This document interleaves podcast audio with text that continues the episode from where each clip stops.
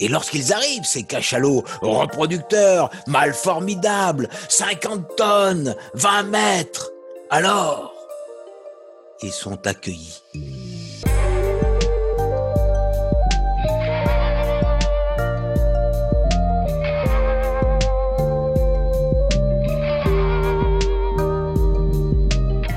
François Sarano est l'ancien conseiller scientifique du commandant Cousteau. Il a participé à de très nombreux documentaires sur les animaux marins, dont le célèbre Océan de Jacques Perrin. Il a aussi écrit de très nombreux livres. On le voit et on l'entend souvent à la télé et à la radio, où il vient régulièrement partager son exceptionnelle connaissance du monde marin avec sa fougue et sa passion communicative.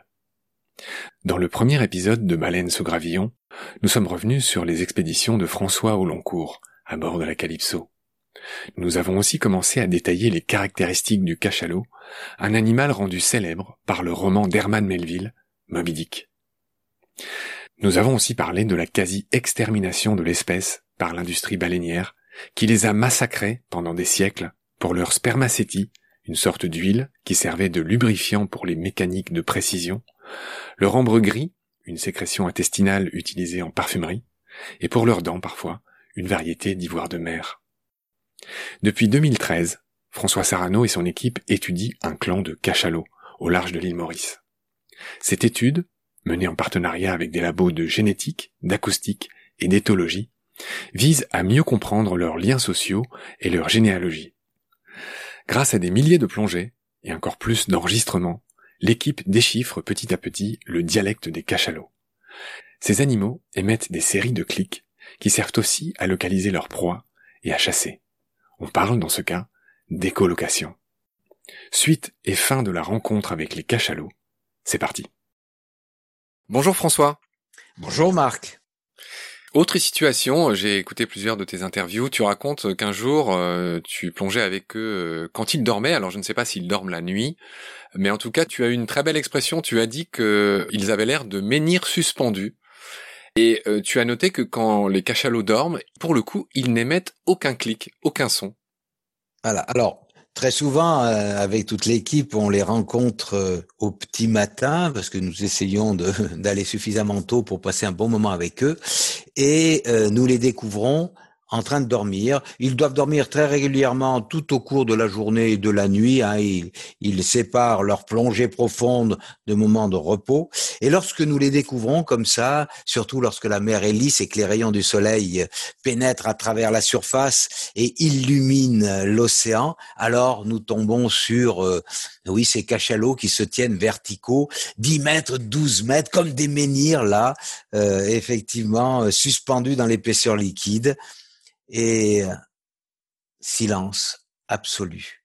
Mais attention, ils euh, n'ont pas le même sommeil que nous, ils ne sont pas dans un sommeil paradoxal, ils se rendent parfaitement compte, même s'ils se reposent, de notre présence, car euh, ils ont toujours une partie du cerveau qui est en éveil. Il y a une partie du cerveau en sommeil, une partie du cerveau en éveil, et euh, parce que nous sommes respectueux et bienveillants, alors ils nous accueillent, ils nous acceptent, et nous pouvons nager, nous promener entre ces menhirs qui, là, verticaux, sont suspendus et nous regardent euh, avec, je crois, bienveillance, leur petit œil ouvert et puis ils se referment pour euh, s'endormir à nouveau.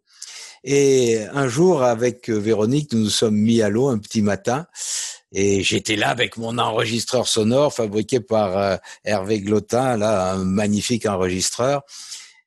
Et j'espérais quelques sons et nous les avons trouvés à 9 heures du matin. Et à midi, ils dormaient toujours. Ils faisaient la grasse mat. Ils ont fait la grasse mat. Je n'ai malheureusement enregistré aucun son. Mais quel moment de plénitude et de bonheur. Quel moment. C'était incroyable. Incroyable. Nous étions au milieu d'eux et eux ont dormi pendant plus de deux heures.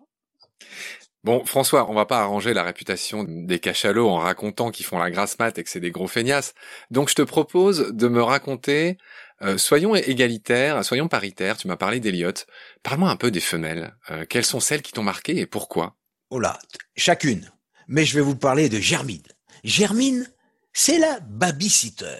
La babysitter qui depuis 2011, à chaque naissance a été là et s'est occupée du petit au moment où la mère, fatiguée après l'accouchement, euh, ne pouvait pas l'amener respirer ou le prendre en charge tout de suite. Non seulement elle s'est occupée de chacun des 11 petits qui sont vivants aujourd'hui, mais encore elle garde la crèche. Elle garde la crèche. C'est elle, et elle seule, qui euh, s'occupe de cette crèche? Elle en a eu jusqu'à sept à un moment donné. Après, les grands, évidemment, euh, ne vont plus dans la crèche. Et puis, elle s'offre régulièrement euh, à l'allaitement. Elle laisse les petits tétés, parfois deux à la fois. Mais nous n'avons jamais eu d'évidence de lait. Ça veut dire qu'elle se laisse téter sans pour autant que nous soyons sûrs qu'elle est véritablement du lait. Cette femelle-là a une place particulière dans ce clan-là. Je ne sais pas si c'est la même chose dans les autres clans, mais dans le clan de Irène Gueule Tordue, qui est la matriarche du groupe, parce qu'elle a une, gueule tordue, on l'a baptisée comme ça, eh bien, cette femelle, Germine, joue, ce rôle, a cette place particulière de babysitter. Elle n'est pas pour autant la nounou, la nounou nourricière, car il y a aussi des nounous qui, elles, sont allaitantes, mais qui ne s'occupent que d'un seul petit d'une un seul petit qui n'est pas le leur. D'ailleurs, la plupart de ces nounous, enfin celles que nous observons, n'ont pas de petits. Euh, elles allaitent le petit d'une autre femelle. Mais encore une fois, euh, que de ce petit-là, si un autre petit vient pour téter, elle ne le laissera pas téter. Donc on a deux types de nounous dans le clan des cachalots, la babysitter et la nounou allaitante. Et Chacune de ces nounous a un caractère particulier. Par exemple, Amy. Amy est une nounou qui s'occupe euh, très souvent du petit Alexander, au point que lorsque nous étions dans l'eau, nous avions cru que c'était sa mère. Et il a fallu l'analyse génétique pour montrer que c'était Caroline, la mère d'Alexander. Caroline est une mère très différente des autres mères, car elle s'occupe très peu de ses petits. Et elle l'a confié véritablement à la nounou Amy. Alors que Lucie, une autre mère, elle ne confiera pas facilement son petit à la nounou. Elle est très protectrice. Et avec son fils Roméo et avec son second Darène, elle est mère poule au possible et ne laisse pas beaucoup s'éloigner. Et je rajouterai maintenant les grands mâles. Les grands mâles. Pourquoi est-ce que je n'en parle pas? Parce qu'ils sont là rarement. Les grands mâles, ils viennent des eaux froides, Kerguelen, Crozet, les albatros, les éléphants de mer, cinquantième hurlant, etc. Et tout d'un coup, ils reviennent dans les eaux chaudes. Et là, on dit qu'ils reviennent pour se reproduire. Bien sûr. Mais pas que. Ces cachalots reviennent dans les clans où ils ont des descendants. Jamais dans le clan maternel, jamais dans le clan dont ils sont originaires, jamais dans le clan de leur mère ils reviennent toujours dans le clan où ils ont des descendants. Et lorsqu'ils arrivent, ces cachalots reproducteurs, mâles formidables, 50 tonnes, 20 mètres, alors, ils sont accueillis. Ils sont fêtés. Tous les cachalots se rassemblent. Ils viennent les, caresser. Ils viennent les écouter. Et les jeunes, même les jeunes mâles qui ont 10 ans, Elliot, Tache Blanche, nos plus âgés, se posent sur sa tête lorsqu'il se met lui à la verticale et viennent l'écouter lorsqu'il émet des chapelets, je ne sais pas, ce ne sont pas tout à fait des codas, pas tout à fait des crics, des chapelets de clics extraordinaires. Il doit raconter ce grand mal des histoires extraordinaires. Il doit peut-être raconter ses voyages dans le sud. Ça, je ne le sais pas. Mais ce dont je suis sûr, c'est que les grands mâles qu'on a souvent qualifiés de façon un peu méprisante de reproducteurs et c'est tout, jouent un rôle très important dans la structure sociale, même s'ils n'y sont pas tout le temps, ils racontent des choses et ils structurent les clans et ils viennent échanger avec les jeunes des informations que nous découvrirons peut-être un jour. On l'avait dit dans le premier épisode, François, en effet, euh, on retrouve les mâles dans des eaux plus froides que celles des femelles. Ils n'ont pas exactement la même aire de répartition, et tu viens de le redire à cette occasion. Est-ce qu'il y a des moments où tu as vu euh, les cachalots chasser, ou même être attaqués euh, car les cachalots, les petits cachalots, peuvent être attaqués par des orques, par des faux orques. Est-ce que tu peux me raconter ces moments de danger ou ces moments de chasse?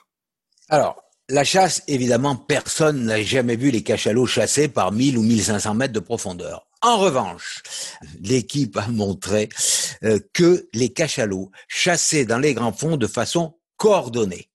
Les cachalots vont descendre ensemble et ils vont donc émettre leur clic d'écolocalisation de façon alternée. Chaque clic donc va rebondir sur les calmars qui sont leurs proies et leur écho va être analysé non pas simplement par le cachalot qui l'a émis, mais par tous les autres cachalots. C'est-à-dire que le clic de l'un sert à tous les autres. Et ils émettent ainsi des clics en alternant de telle sorte à ce que chacun, profitant de ces échos, ils aient une vision stéréoscopique de l'ensemble des calmars qu'ils ont repérés. Mieux que ça, ils se mettent à une distance optimum d'environ 500 mètres, de telle sorte à couvrir un champ le plus large possible, et l'un des cachalots se met parfois au-dessus pour avoir des échos qui viennent encore d'un axe différent et mieux cerner les calmars dans le volume. Ce travail qui a été mené de main de maître par euh, Hervé Glotin est unique. Et cela montre que nous avons d'abord tout à apprendre de ces animaux que l'on croyait euh, chasser individuellement et que l'on découvre être au contraire des chasseurs extrêmement coordonnés. Maintenant, les cachalots sont aussi des chassés. Effectivement, les cachalots sont parfois chassés par des orques, des faux orques ou surtout des globicéphales. Euh, à l'île Maurice, il y a beaucoup de globicéphales et nous avons assisté par deux fois à euh, des tentatives d'attaque sur des petits. Euh, les globicéphales sont très nombreux, sont beaucoup plus petits que les cachalots, mais beaucoup plus mobiles, très très bien coordonnés aussi. Et lorsque les grands mâles arrivent, les attaques peuvent être les grands mâles globicéphale arrive, les attaques peuvent être foudroyantes. Alors les deux moments où nous avons assisté à ces confrontations, les cachalots ont réussi à fuir, euh, mais nous avons observé des jeunes cachalots gravement mutilés après des attaques par des globicéphales. Ils s'en sont sortis probablement grâce à l'aide à la fois des nounous, peut-être de Germine, de Irène Gueule Tordue ou euh, des, euh, des mâles les plus, les plus âgés qui font partie du groupe mais euh, parfois ils peuvent être euh, tués par ces globicéphales. Et je pense que l'un de nos jeunes, qui s'appelait Baptiste, a disparu parce qu'il a été tué par des, par des globicéphales. Je précise, François, que les globicéphales, en anglais pilot whales, euh, sont les grands dauphins qui sont tués aux îles Féroé par les habitants qui en font cette chasse traditionnelle. Juste pour faire un petit pont entre deux anecdotes, on en a déjà parlé dans Baleine sous gravillon. Euh, je te rappelle que mon podcast porte le nom de baleine, donc c'est important de parler des, des baleines. Voilà, c'était juste pour dire que les globicéphales sont, euh, sont ces grands dauphins euh, qui sont tués euh, au Féroé. Tu as parlé d'orque. Précise-nous ce qu'est un faux orque. C'est encore un cétacé à dents, odontocète, qui euh, euh, est un petit peu plus fin que l'orque gris, qui ressemble à un, très très gros dauphin. Enfin, bon, la description, un nez un peu busqué, rond. Euh, il a d'autres cousins, les dauphins péponocéphales. Il y a, en fait, un grand nombre de ces, ces dauphins euh, qui sont des chasseurs de haute mer et qui sont susceptibles, mais rarement, de s'attaquer à d'autres cétacés. Alors je précise aussi que l'orque en anglais c'est killer whale. Euh, le nom anglais de l'orque c'est justement le tueur de baleines. Hein. Et on voit dans certains docs, notamment de la BBC, qui sont très beaux aussi, des groupes d'orques en fait qui noient bébé baleine ou cachalot, enfin le petit, et qui le noient d'abord et ensuite qui mangent juste la langue ou le foie. Oui, la langue. Mais euh, il faut vraiment préciser qu'il y a plusieurs espèces, j'insiste là-dessus, d'orques.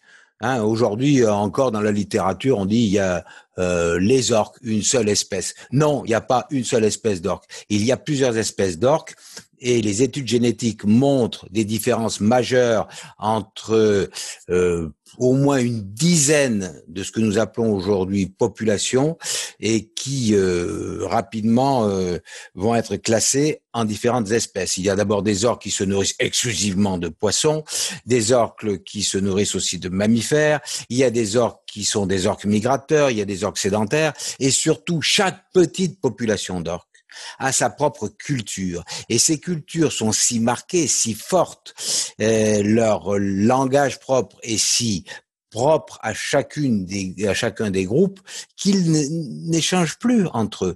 Et ce, cette euh, spéciation culturelle se traduit par une spéciation euh, biologique. Et ici, population à valeur d'espèce. J'insiste, population à valeur d'espèce. Donc oui, il y a quelques populations d'orques, chasseuses de baleines et en particulier de baleines grises, euh, qui effectivement noient euh, les petites baleines parce qu'ils sont incapables de, de noyer une grosse baleine, de lutter avec une grosse baleine. Il faut savoir que dans chez les animaux, en général, sont toujours les petits qui sont chassés. On s'attarde ici sur les baleines, mais quand on parle des proies et des prédateurs, euh, tout le monde est proie, tout le monde est prédateur. Même le grand requin blanc euh, petit, c'est une proie pour un autre requin. Et c'est toujours les petits qui trinquent, hein, parce que ce sont effectivement les, plus faibles. Voilà, je, je, veux juste relativiser cette idée. Non, les orques ne sont pas des killer whales. Ils peuvent être des killer whales.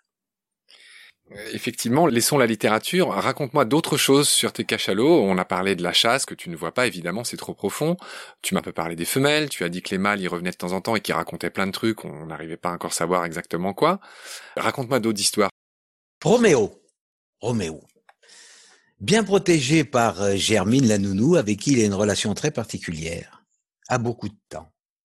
Il est bien nourri par sa mère Lucie. Et ce temps libre, il le passe à jouer. Lui aussi, un petit peu comme euh, Elliot, il est explorateur en son genre. Il joue avec des troncs d'arbres, il les fait tourner sur sa tête, il joue avec des algues. Le jeu, le jeu c'est quelque chose de formidable. Le jeu, c'est une activité qui dépense de l'énergie, qui se fait sans stress et qui permet d'explorer sans avoir l'intention de tout de suite avoir quelque chose de nécessaire pour la survie. Et donc, au cours de ce jeu, de ces explorations, les animaux, comme lui, Roméo, découvrent des choses. Mais oui, ils découvrent. Et peut-être que ça ne servira jamais, et peut-être que c'est juste un bon moment, ou peut-être que ça pourra servir, et que ça va être l'aube d'une innovation dans le clan. Et cette innovation sera demain un nouveau trait culturel du groupe. Et je vais, pour donner un exemple, raconter l'histoire des dauphins éponges. Les dauphins qui se servent des éponges pour chasser. Ces dauphins euh, vivent euh, sur la côte ouest de l'Australie. Il y a un gros groupe de grands dauphins. Et dans ce groupe de grands dauphins, qui autrefois n'étaient que des grands dauphins communs, il y a eu un jour une, euh, une femelle qui a utilisé une éponge pour protéger son nez des blessures, des débris coralliens dans lesquels elle les fouillait pour aller chercher les petits poissons. Et cette euh, femelle a enseigné à ses petits et euh, elle a été imitée par une partie du groupe. Et aujourd'hui, il y a deux populations distinctes. Les dauphins qui utilisent des éponges et qui vont chasser profond dans les débris coralliens, et les autres dauphins qui ne les rencontrent plus et qui se contentent puisqu'ils n'utilisent pas d'éponge, d'aller chercher les petits poissons dans le sable. Donc, il y a une sorte de spéciation qui se fait de nouvelles espèces de dauphins. Comment c'est arrivé? Eh ben, les dauphins jouent beaucoup. Les dauphins jouent avec n'importe quoi, des bâtons, des poissons, des éponges. Et il est vraisemblable que, au début de cette histoire, un dauphin a joué avec une éponge. Et que par hasard, il s'est aperçu que gardant cette éponge sur son nez, il ne s'est pas coupé. C'est comme ça que les innovations viennent. C'est comme ça que l'évolution est en marche. Et après ça, euh, on s'aperçoit que ce jeu est transmis, ça donne un trait culturel qui euh, impacte pour toujours une population. Donc le jeu est très important. Et je reviens donc sur mon ami Roméo que nous observons régulièrement jouer. Je suis sûr qu'un jour, il apportera quelque chose au clan dans lequel il va revenir, parce que lui, petit mâle, va devenir grand, va quitter le clan maternel, Irène Gueule Tordue, et ira probablement raconter des histoires merveilleuses dans d'autres clans de l'océan Indien. Je vais faire des épisodes obèses euh, avec et grâce à toi. Je voudrais que tu me parles cinq minutes du plastique, tu en as parlé beaucoup et ailleurs. Il y a une étude britannique qui est sortie en août 2020 qui dit que il y a beaucoup plus de plastique dans les océans que ce qu'on pensait. Il y en a dix fois plus. Euh, une dernière estimation arrive à 200 millions de tonnes de plastique dans les océans, et pas sous forme de bouteilles en plastique, mais sous forme de micro-plastique. Je te laisse m'en dire un mot, mais s'il te plaît, essaye de faire court. J'ai pas besoin de cette étude pour me rendre compte que le plastique envahit les océans. Dernière plongée avec euh, nos amis, cachalot, tache blanche, mâchouille un sac plastique. Tache blanche, c'est notre jeune mâle aîné et qui est né en 2011. Voilà, c'est ici. Autrefois, jamais ce serait arrivé. Et aujourd'hui, lorsque les cachalots s'échouent, lorsque on fait des autopsies, on découvre dans leurs estomacs, dans leurs intestins, des tonnes de plastique, des mètres de plastique, des plastiques qui viennent de serre, des plastiques qui viennent de nos, de nos sacs, des plastiques qui viennent de partout. Lorsqu'on fait une analyse dans du plancton, Pierre a dû, Pierre Molot a dû t'en parler, dans le microplancton, on trouve ces micro, micro, micro, micro particules de plastique. Du plus petit au plus gros, le plastique a envahi le peuple des océans. Je dis envahi parce qu'il est jusque dans leur chair. Comment est-ce qu'un animal comme le requin pèlerin qui engouffre l'océan pour filtrer les copépodes, les petits crustacés, pourrait ne pas avaler du plastique? Il ne peut pas. Tous les animaux avalent du plastique tous les animaux sont contaminés par notre indigence, par notre égoïsme. Égoïsme, c'est pire que ça. Nous. On est en train de massacrer le vivant en disant "Oh moi, moi je suis innocent." Notre indifférence, il faut que nous changions. Et j'invite chacun à aller sur le site de l'association Longitude 181. Nous avons tout un programme aujourd'hui qui dit ici commence l'océan, l'océan commence chez nous à la maison, dans la salle de bain, dans les éviers, dans ce que nous consommons. Notre pouvoir de non-consommation est formidable. Nous devons changer pour que demain, nos enfants aient une mère plus riche que celle que nous connaissons aujourd'hui. Nous devons le faire pour que Elliot arrête de mâchouiller du plastique aller faire ses courses avec des, ça, paraît très con euh, de le répéter sans arrêt. Mais moi, tu vois, ce matin, je suis allé au marché, j'ai évidemment les cinq sacs plastiques que j'utilise tout le temps, et, je les remplace que quand euh, j'ai un sac déchiré ou quoi. Et encore, c'est sans doute pas assez. Encore un sac, sac en tissu, mais il n'y a pas que les sacs. Nous pouvons chaque jour, chaque jour un geste, chaque jour un pas, ôter quelque chose qui n'est pas véritablement nécessaire. Et on s'aperçoit très vite qu'on a même oublié que nous l'avions utilisé. J'aimerais finir sur une note positive. On va la trouver toi et moi, mais malheureusement, il faut ajouter que l'épidémie de Covid euh, ajoute la catastrophe des masques euh, qui sont aussi euh, faits en plastique. Je te laisse dire un mot là-dessus vite fait. Je reviens de mer. On en a vu en mer, on en a vu sur l'île de Porquerolles, on en a vu sur l'île de Porquerolles. Il y en a partout. Mais surtout, ce Covid transforme le monde réel en virtuel. On a peur de tout, on a peur du vivant, on a peur des autres. N'ayons pas peur de vivre, n'ayons pas peur d'aller au contact des autres, n'ayons pas peur d'aller rencontrer nos colocataires sauvages. Seule la relation et la rencontre les yeux dans les yeux, c'est la vie. Le reste, l'ordinateur, formidable, ça permet cette délicieuse conversation, merci. Mais si nous nous limitons demain à vivre à travers nos écrans, alors ce sera la fin. Et je souhaite que chacun se rende compte que la relation à l'autre, elle se vit sur le terrain. On n'apprend pas dans les livres, on n'apprend pas par ordinateur à vivre avec l'autre. Parce que le jour où nous ne serons plus que des ordinateurs, on pourrait être remplacé, bon, plus que des numéros.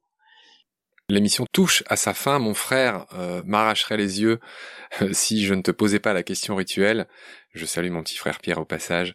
Euh, je voudrais savoir ce que tu penses du titre de mon podcast Baleine sous gravillon chez un type comme toi qui t'intéresse euh, à l'océan aussi fort. Euh, j'espère que tu vas me, me, me dire quelque chose sur le titre de mon podcast. Vas-y François.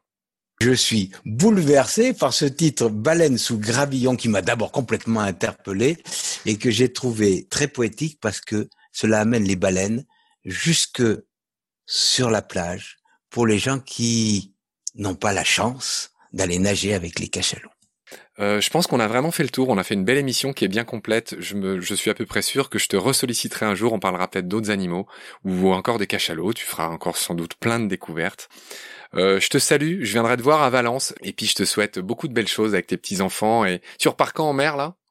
Ah là, je rentre de très beau séjour. Les rémobulas qui sautaient, qui éclaboussaient tout autour de nous, des cachalots, cachalots qui a sauté, et la baleine du soir.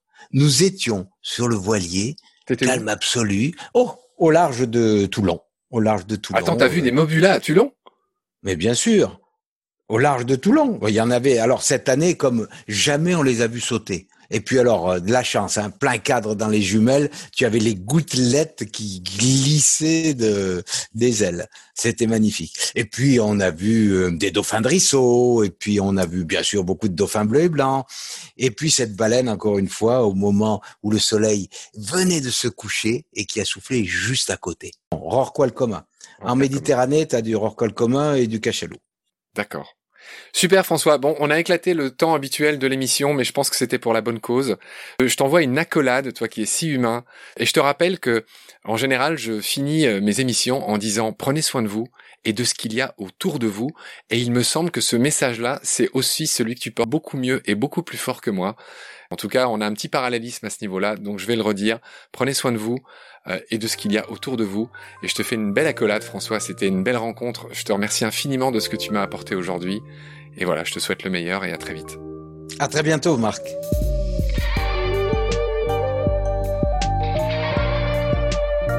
C'est la fin de cet épisode. Merci de l'avoir suivi. Baleine sous gravillon est un média indépendant et natif, c'est-à-dire non soutenu par un grand groupe ou une production. Notre équipe se compose d'une douzaine de bénévoles, dont trois qui travaillent à beaucoup plus que plein temps. Nous avons la chance d'avoir un premier partenaire, Derven, une entreprise de génie écologique qui partage les valeurs de Baleine sous Gravillon et qui travaille au service de la biodiversité. Mais pour continuer, nous avons aussi besoin de votre soutien. Et pour ça, il y a trois possibilités. D'abord, vous pouvez vous abonner, partager le lien, et si vous utilisez Apple Podcast, nous laisser des étoiles et surtout un avis. C'est anonyme, gratuit, et ça prend 12 secondes.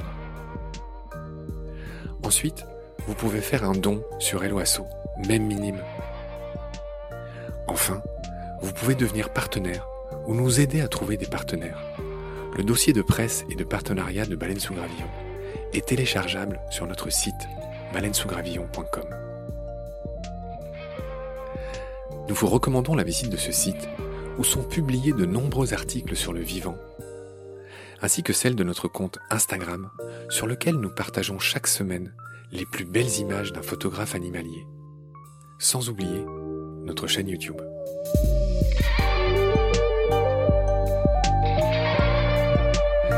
Vous recommandons aussi de jeter une oreille sur les trois petits frères, trois nouveaux podcasts de Baleine sous Gravillon. Nomen, qui raconte l'origine des noms d'animaux et d'arbres. Combat, qui donne la parole aux défenseurs du vivant. Et Petit Poisson deviendra podcast, qui raconte la vie dans l'eau. Je remercie tous mes équipiers pour leur aide précieuse, sans oublier Frédéric Colazzina et Gabriel Dallen, les compositeurs du générique. À très bientôt pour de nouveaux épisodes. D'ici là, prenez soin de vous et de ce qu'il y a autour de vous. Merci. À bientôt.